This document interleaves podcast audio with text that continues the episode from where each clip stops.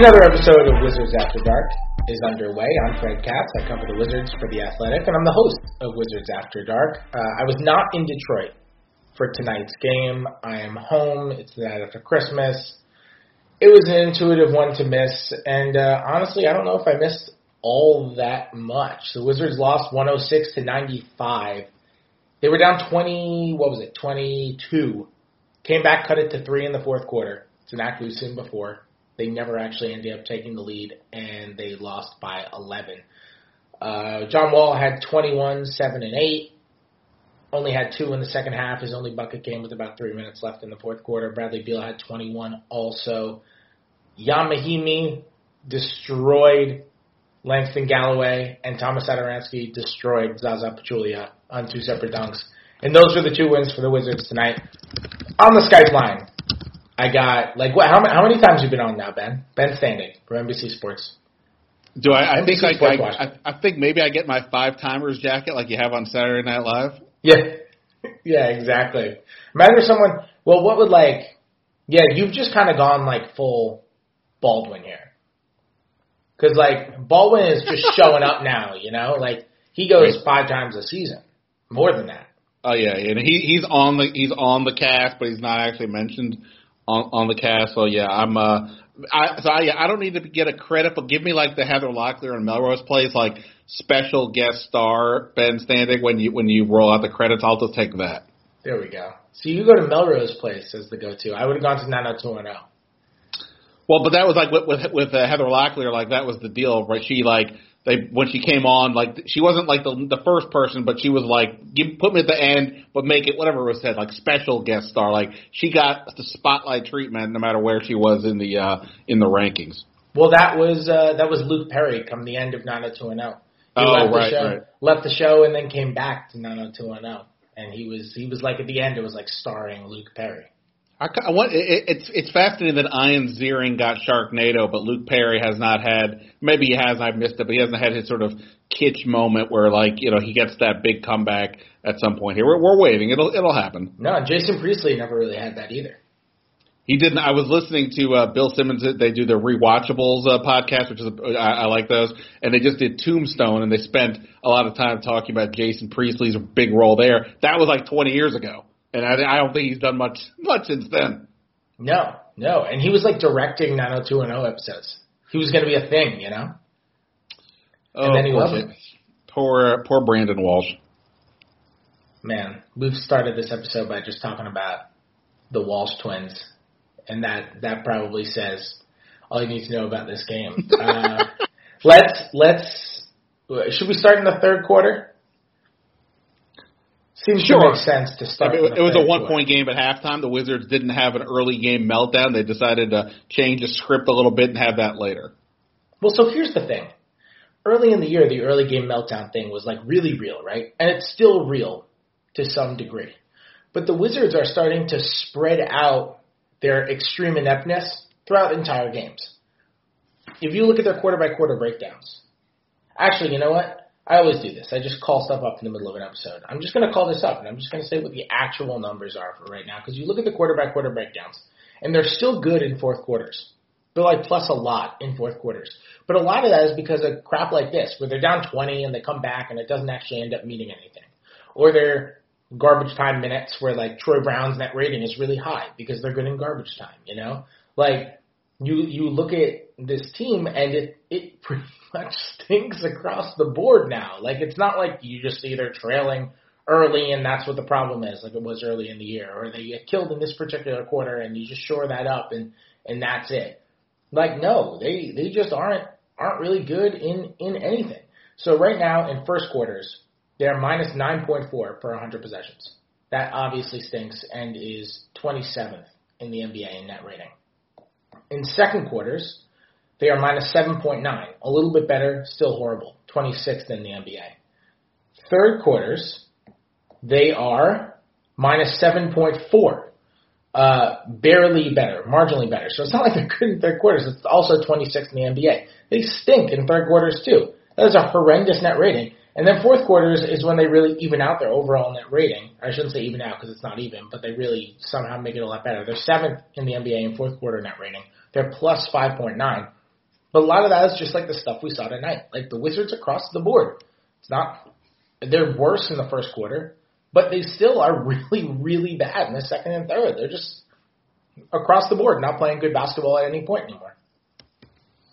No, no. I mean, I, I think the only thing they're doing on some level is like they're. Uh, somebody asked me earlier tonight if I was just going to take a story I wrote earlier earlier in the season and just change the details to fill in the gaps here. And it is sort of like, okay, wait, what was the script last game? Oh, that's right. We don't want to have it be the uh, you know the the, the couple uh, you know uh, falls in love with the drive-in. We got to switch it up this time. They're going to meet at the grocery store, but she's going to play coy and he's not going to be able to, uh, you know, he's not going to get the date he wants right away. Whatever the stupid scenario is, they just keep changing the script just enough to sort of make it different. But yes, it's it's essentially the same. It's actually a better analogy to go really old TV again. It's like Three's Company, where like every episode there's some misunderstanding, and then at the end it all gets fixed. Fixed where uh, Jack Tripper gets to stay in the apartment. It's essentially the same thing. Well, no matter how it there's there's something there's some miscommunication, some disconnect, and whatever else happens, they end up losing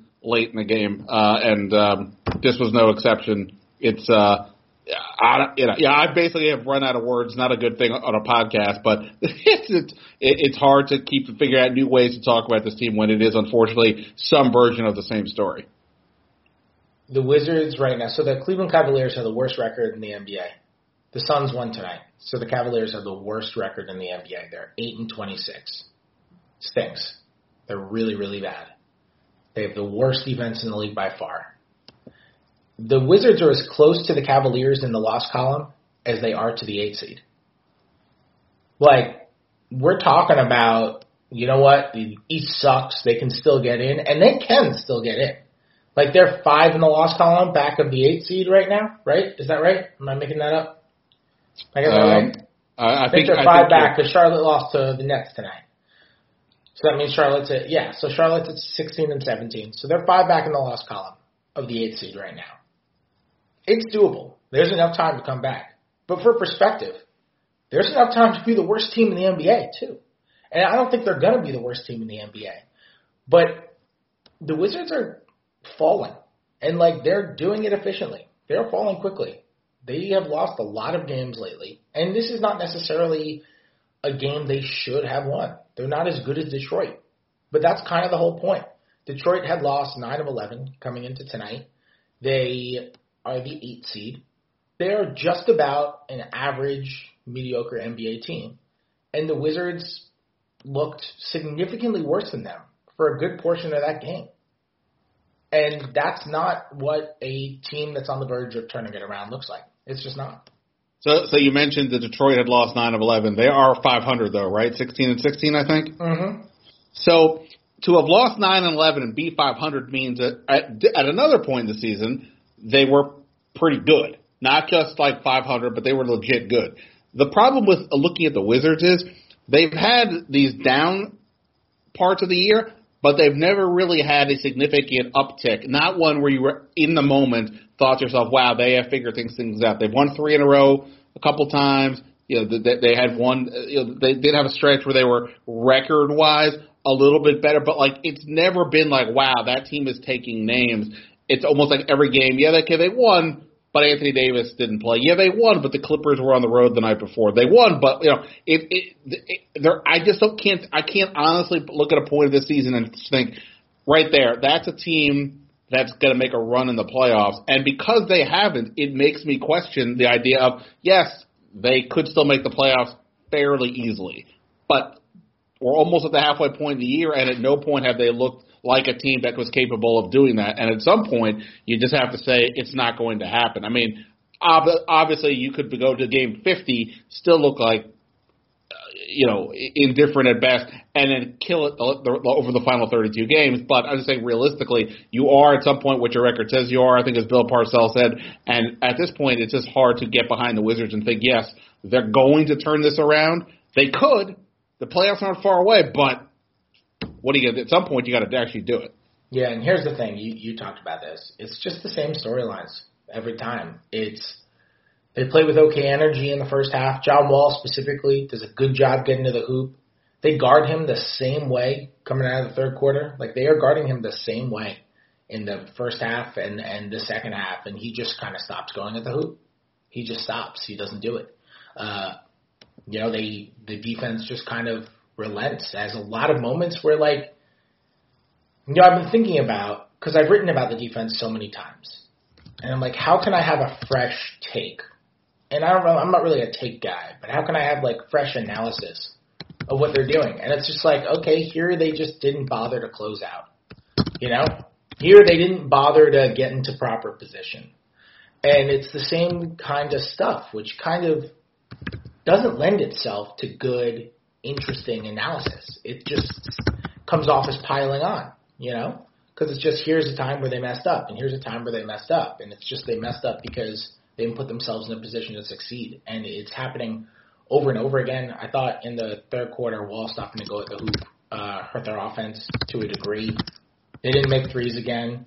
They they only grabbed 63% of available defensive rebounding opportunities, which is really, really bad. Worse than their season number, and that made sense because Detroit has some good rebounders, especially with Andre Drummond out there. But the rebounding continues to be a problem. At the end of the game, let's do some analysis. End of the game, Scott Brooks goes super small. Jeff Green's in foul trouble, but he could have gone back to Jeff Green. He only had four fouls. I thought it was interesting that Brooks didn't put Jeff Green back in the game, considering Green has been good. And Brooks has gotten away from Jeff Green at the five lineups lately, which had success when he played them earlier in the year. He went with Morris at the five and Trevor Ariza at the four. And I've asked Brooks a number of times if he at all is just going to get to a point where he's just going to see a lack of success on the defensive boards and just punt on rebounding and be like, let's just run out an offensive unit that can just kill teams. And he's done it in spurts. He did it in a spurt again tonight to close. Uh, what's what's your feeling on Brooks more often? Just going to these super duper small lineups, even playing like Jeff Green at the five, and just seeing if you can have a 115 offensive rating.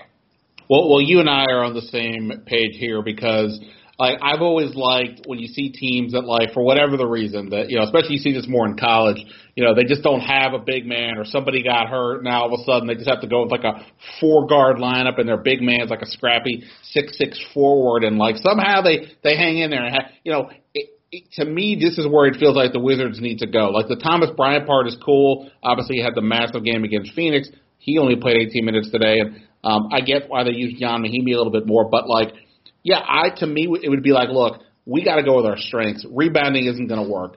We're getting killed in that department no matter what happens. Brooks has said that himself. Just go with your go go with a different way. Go go uh, small, run the court, force Andre Drummond to chase you. That said, I, I was like at one point I legitimately was like, wait a minute, I know Ian Mahinmi fouled out. Did Jeff Green foul out? Did I miss an injury update? Because I know he picked up his fourth foul like 63 seconds into the um, third quarter, and then he I don't think literally ever came back in the game. Yeah, and and I have no idea why. To me, if you said rank the the best Wizards this year, I mean, taking Otto Porter out right now since he's not playing, I think Jeff Green is third. So I don't understand how he's not on the court. Fine, you wanted to give him the quarter to not get more foul trouble. Fine, but then I don't, I didn't get it. Markieff Morris just, you know, we talked about it before. I think the last time I was on, his defensive rating isn't so hot. I get maybe you want a bigger guy in there against Drummond, but I, yeah, I, so what? Like make Drummond chase you, put your best team out there, and kind of go fr- from there. So to me, Jeff Green's on the court late, and yes, I don't have an issue with these smaller lineups because the nothing else is working. If if you know if you think Thomas Bryant's cool, I'm fine with that. Mahinmi, in fairness to him, was a plus 15 tonight in the plus minus stat. He was good tonight, Mahinmi. Yeah, yeah, he absolutely was. But like you know, consistently he's not. He did foul out again. Uh, I, I, I laughed and not cry. Um, and uh, but yeah, I, I, I to me that's I'm with you where you where your where your line of questioning is. Just go this other way. Just run the court and and see what happens. That's their best lineups are out there with Jeff Green and Ariza um, who the fifth guy is until you get Otto Porter, you can maybe debate Satoransky, or even if you want Markieff, fine, but go that way. Don't. I, I, that's what I would do. I would play to my strengths and not worry about matching up to the other guy. considering the way Jeff Green has played this year, I'd be playing him at the five more. And if your concern is rebounding, hey, Jeff Green and Markieff Morris have nearly identical rebounding numbers so far this year. Like nearly, Yeah. I, nearly identical. Jeff Jeff Green, they have the same offensive rebound rate, and Jeff Green's offensive rebound rate, defensive rebound rate is like 15%, and Markieff Morris's is like 17%. Overall, their overall defense, their overall rebounding rate is separated by less than one percentage point. It, they are the same rebounder this year. And Jeff Green's a better. I mean, he- he's better at uh, defensive switching. He's unbelievably shooting a higher percentage from three right now. He's better at the free throw line. Yeah, I mean, there's uh, there's most importantly, he's going to be better defensively because if you're going to play that lineup, then you can play into the switch, the switch mentality. And like, what's the point? You're not really playing super small if you still have a five you're not going to feel comfortable switching with. Then like you're just playing small in size. You're not playing small in scheme. When people say play small and go small, they mean play small in scheme. Like that's the whole point of it. Otherwise, you're just making yourself shorter. They're not saying go short. They're saying go small. You know. And if you're playing your a guy at the five who isn't going to switch, then it's like it's not really a thing. There are loads of stretch fives anyway. Like eh, that you're not going small with Brooke Lopez because Brooke, even though Brooke Lopez shoots threes, because Brooke Lopez isn't going to switch. Like the whole point is that you can have this really versatile defense now, and that's what it means by going small. And if you can do that with Jeff Green. Look, Jeff Green is not this all-world defender, and he's going to mess stuff up, and he's going to miss rotations, and sometimes the effort's not going to be there, but he's going to be better than Markieff Morris, who again I thought got hurt defensively tonight. Um, that was, you know, I don't know. It was a weird thing. It's not a huge deal. Every once in a while, you're going to give a guy away, and I actually had no problem with the Mahinmi minutes tonight. I don't think Brooks came in thinking. I think he came in thinking Mahinmi was going to play because of the the Griffin Drummond matchup and the fact that those guys are on the floor, but. I don't think he came in thinking Mahinmi was going to play 28. I think Mahinmi was just good tonight, and he ro- I let him let him roll. Like I, I had no problem with Mahinmi playing 28. That was fine. They were good minutes, right? Yeah, yeah. I mean, look, I mean, Mahinmi. I think there's a reason why Scott Brooks is right to not play him most of the time, but there are some matchups where it kind of makes sense. This is one of them, and he played well. I mean, the, the uh, airballed free throw aside, he he played he played well. The fouling out is just unfortunately par for the course for him. Um, and it's one of those down effects. But yes, I didn't have an issue with that for the most part. Again, plus 15 in a game the Wizards lose by double digits, right? So um, yeah, that, that that was fine. But um, yeah, the Jeff Green thing, I, I, I, I you know, th- these are the things. Like I've always said, I'm never going to assume ever that I know more X's and O's than the coach. But sometimes you look at things like these minutes, you're like, wait, did you guys like forget that Jeff Green was playing? Like I don't know. Like yes, they did have a big run where they got it down from 22 to three, but so what? like, I mean, it went from three to seven. At some point, don't you like we could do something, and they never did. Not with Jeff Green, at least. It is amazing how this Wizards season has gone. Could you could you imagine if I said to you in September that what was this game 35? That in game 35 we would spend the majority of a post game podcast talking about the questionable decision to leave Jeff Green on the bench for most of the second half. Like, can you? That's that is I think the greatest signifier of how this season has gone that this should not be really a conversation. And we're probably playing it up into more than it should be. Because in reality, the reason they lost is because they played on the road and they're not as good as the Pistons and because they're 4 and 16 on the road. And that's why they lost.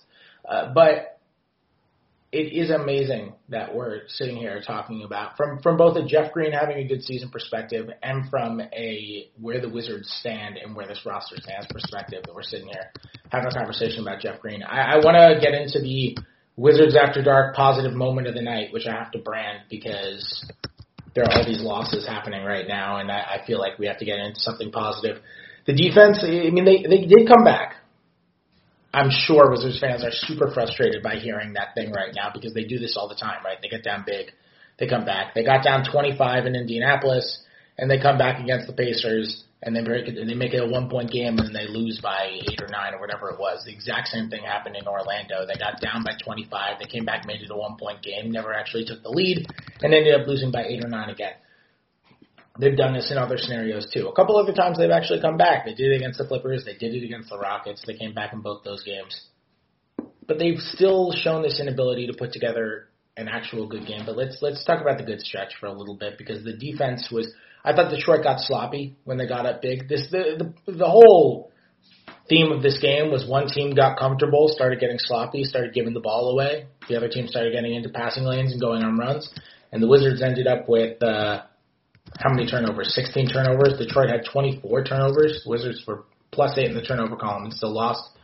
A lot of those turnovers came during that run when the Wizards came back from down 22 to make it a three point game. And and Trevor Ariza specifically, it wasn't just all the threes he was hitting. He was clearly hot from three. He was getting into passing lanes. They were playing harder. They were sticking with men. Like they look good when they're getting into passing lanes. This defense, dating back to last year, has been good at forcing turnovers. And they're good when they're getting turnovers because then John Wall and other guys can get out on the run, and they're good when they're out on the run. It just is. It's got to be frustrating if you're a Wizards fan or you are a Wizards employee or you're a Wizards front office guy or a Wizards player, a Wizards coach, whatever it might be. It's got to be frustrating that this stuff happens for six, eight minute stretches and doesn't sustain.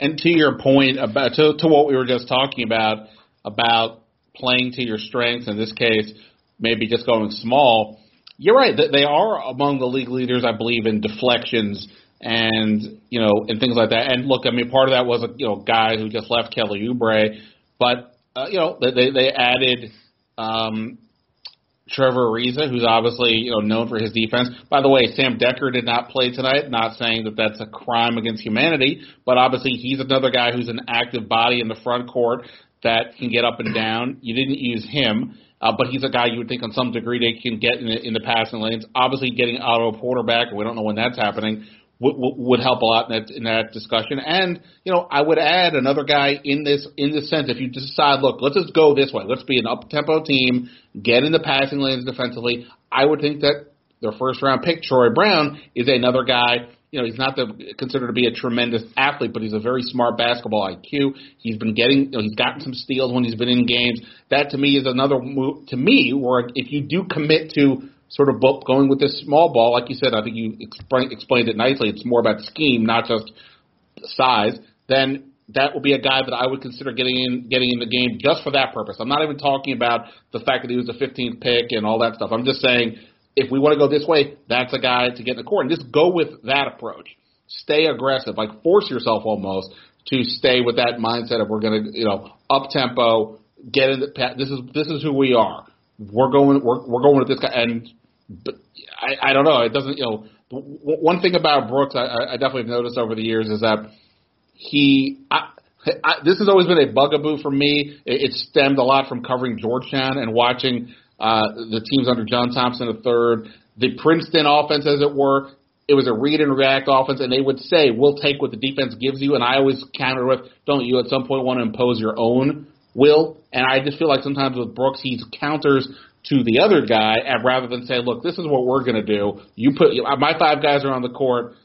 Let's go." And he, I, I would like to see more of that. Make the commitment to go with that. Like again, if he agrees with us, maybe he doesn't. Go with that small smaller lineup. It's again, it's easier said than done. They don't have a lot of pieces. Porter's out. Somewhat Dwight Howard. Let's not even forget him. But that to me, I think at some point you have to make a call. This is what we're doing, and stay with it.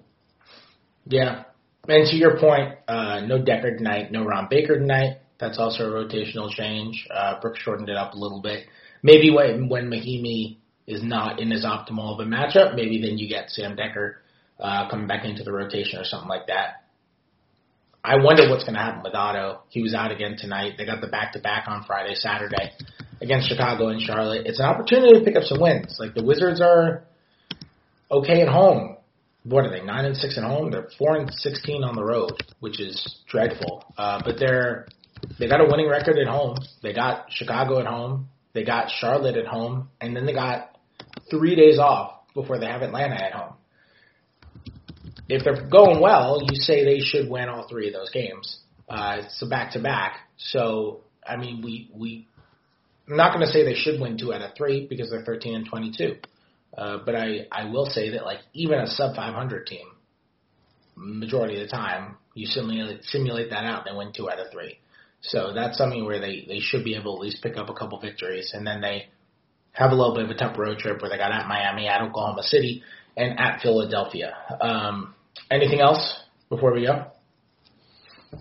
No, I mean I really do think. I mean you touched on the schedule a little bit. Uh, I wrote a little bit about this earlier uh, before the game. Uh, there have been several times this year where there was a, a three, four, five game stretch where you think, okay, here we go. This is the chance to get right. You're playing against some tough, t- some some relatively easy teams by you know based on schedule, and they've never quite taken full advantage of it.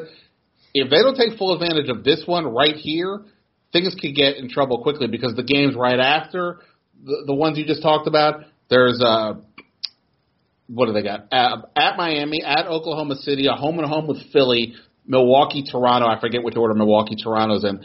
That is a brutal six game stretch. Miami has been one of the hotter teams in the East. So, uh, you know, like you said, it's hard to say the Wizards are going to be. You can't point to any game and say flat out they're going to win. We can maybe project based on a point spread kind of thing what what that they'll be favored. I don't think they'll be favored in any of those six games. So if they don't get these games, if they don't get some momentum quick and get these games, these next three games, uh, yeah, I mean, I don't know. it's it's uh you know th- w- the next time you have me on, we could be talking about how does Zion Williamson fit in because they, they they've got to have to get some momentum going here. It's still possible, but you know you got to get going here. Yeah, and one thing that I'm wondering is like, and I know this is a conversation that you and I have had a lot, and we've had it with the other beat writers too. So you look at John Wall's numbers, and you look at Bradley Beal's numbers, and you compare them to other guards in the Eastern Conference, and like those guys are all stars. But uh, the way that so many, you know, the media and the fans and the players vote on the starters, and the coaches pick the reserves, and the way that so many coaches end up picking the reserves is they look through and they look through the standings and they determine how many All Stars each team deserves. Okay, Toronto's got the best record in the NBA; they deserve two. So Kawhi and Lowry make it. Milwaukee's got the second best record in the NBA; they deserve two too. So all of a sudden, like Eric Bledsoe slides in, you know, or you know who else from Milwaukee? Khris Middleton slides in. Uh, you know, Indiana is there ahead of them. Philadelphia, Boston, Detroit, Charlotte, Miami, Brooklyn, Orlando, all ahead of them. And I wonder if the coaches are going to be voting on numbers enough to get both of those guys into the All Star game. I just, I think one of them will make it. If I had to pick, I would, I would put my money on Beal making it over Wall for this year. But I, I just, it's totally possible they both make the All Star game. But it would be so weird for a 13 and 22 team to make the All Star game. Then like Orlando's not going to have any, or maybe they get Vucevic. Brooklyn's not going to have. Miami's not going to have. Charlotte will have Kemba. Detroit will have Blake Griffin. But you have like the five teams directly ahead of them with fewer All Stars. I feel like that goes against the way a lot of these coaches vote. So I don't I don't know how that's going to end up with those two guys, but I think that's a really intriguing storyline and will be an interesting little case study on on how the how the coaches vote because neither of those guys is going to start. If they get in, it'll be with the reserves, and they both have a very legit shot. And uh, I just am very curious to see how that's going to go. You know, the coaches obviously are paying attention to what's happening, but they can't watch every game. And what they do is, on some level, they they they they talk to people. You know, they, they talk to people around the league. They they watch uh, the Sports Center. They read articles, and they have some sense of you know they, they seem the same hype that the uh, storylines that we do, and the storylines for the Wizards have been all bad. And John Wall, to some degree, has been the poster child for what's been going wrong. So it would seem almost implausible, even if it's wrong. It, I'm sorry, it would seem plausible, even if it's wrong, that the coaches would think, well, there's no way that team's getting two because they've just been they've been uh, all all kinds of negative. I even wonder, we've reached a point now, if there were injuries, if if they get two. Like even if you took two guys off, you know, uh, let's just say Beal gets in, but Wall doesn't. I don't even know how many injuries you would have to have for for them to get two, just because the perception of the Wizards this year, as we've discussed, kind of meets the reality that they are have not been very good and therefore aren't worthy of having two All Stars, regardless of the stats. I think that I, I think we've reached that point to, to to wonder that. So yeah, it'll be interesting. But look, they do have some time. It's only up, they got a month between now and when the voting ends. Who knows? Maybe they shock us all get on a winning streak, win eight out of ten, make us all look stupid for saying they aren't they they, they look you know that they can't get this going. I'd like to see it. Yeah, uh, I'm sure my listeners are familiar with their stuff by now, but uh, plug it anyway before we go. Uh, NBCSportsWashington.com at Ben Standig on Twitter, and uh, you know always down for inane arguments that none of us will win, change minds over. Always a good time. I enjoy wasting my life that way. I say that with big sarcasm, but I do it anyway. That is exactly what covering sports is. Inane arguments that change nobody's life. Um, subscribe to Wizards After Dark. Give us five stars. Leave a nice ranking. Uh, I don't believe the Wizards are practicing tomorrow because they have a back to back coming up, and I, I guess they're going to be off probably on Sunday as well, following the back to backs. So not a lot of practices, but they'll have a couple of days off again, or three days off, uh, and potentially two of those practice days heading into the Hawks game on Wednesday, and it's going to be interesting. This three game stretch upcoming is going to be really interesting. If they drop them, they're in uh, they're in some trouble. If they drop them, actually they're in trouble already, but they're in some more trouble if they drop those games. Uh, I will be back Friday after the Bulls game. Not sure if I'll have a guest. I might actually solo that one. I'm gonna see, but I'll uh, I'll figure that out, and uh, I will talk to you guys on Friday regardless. I'll see you then.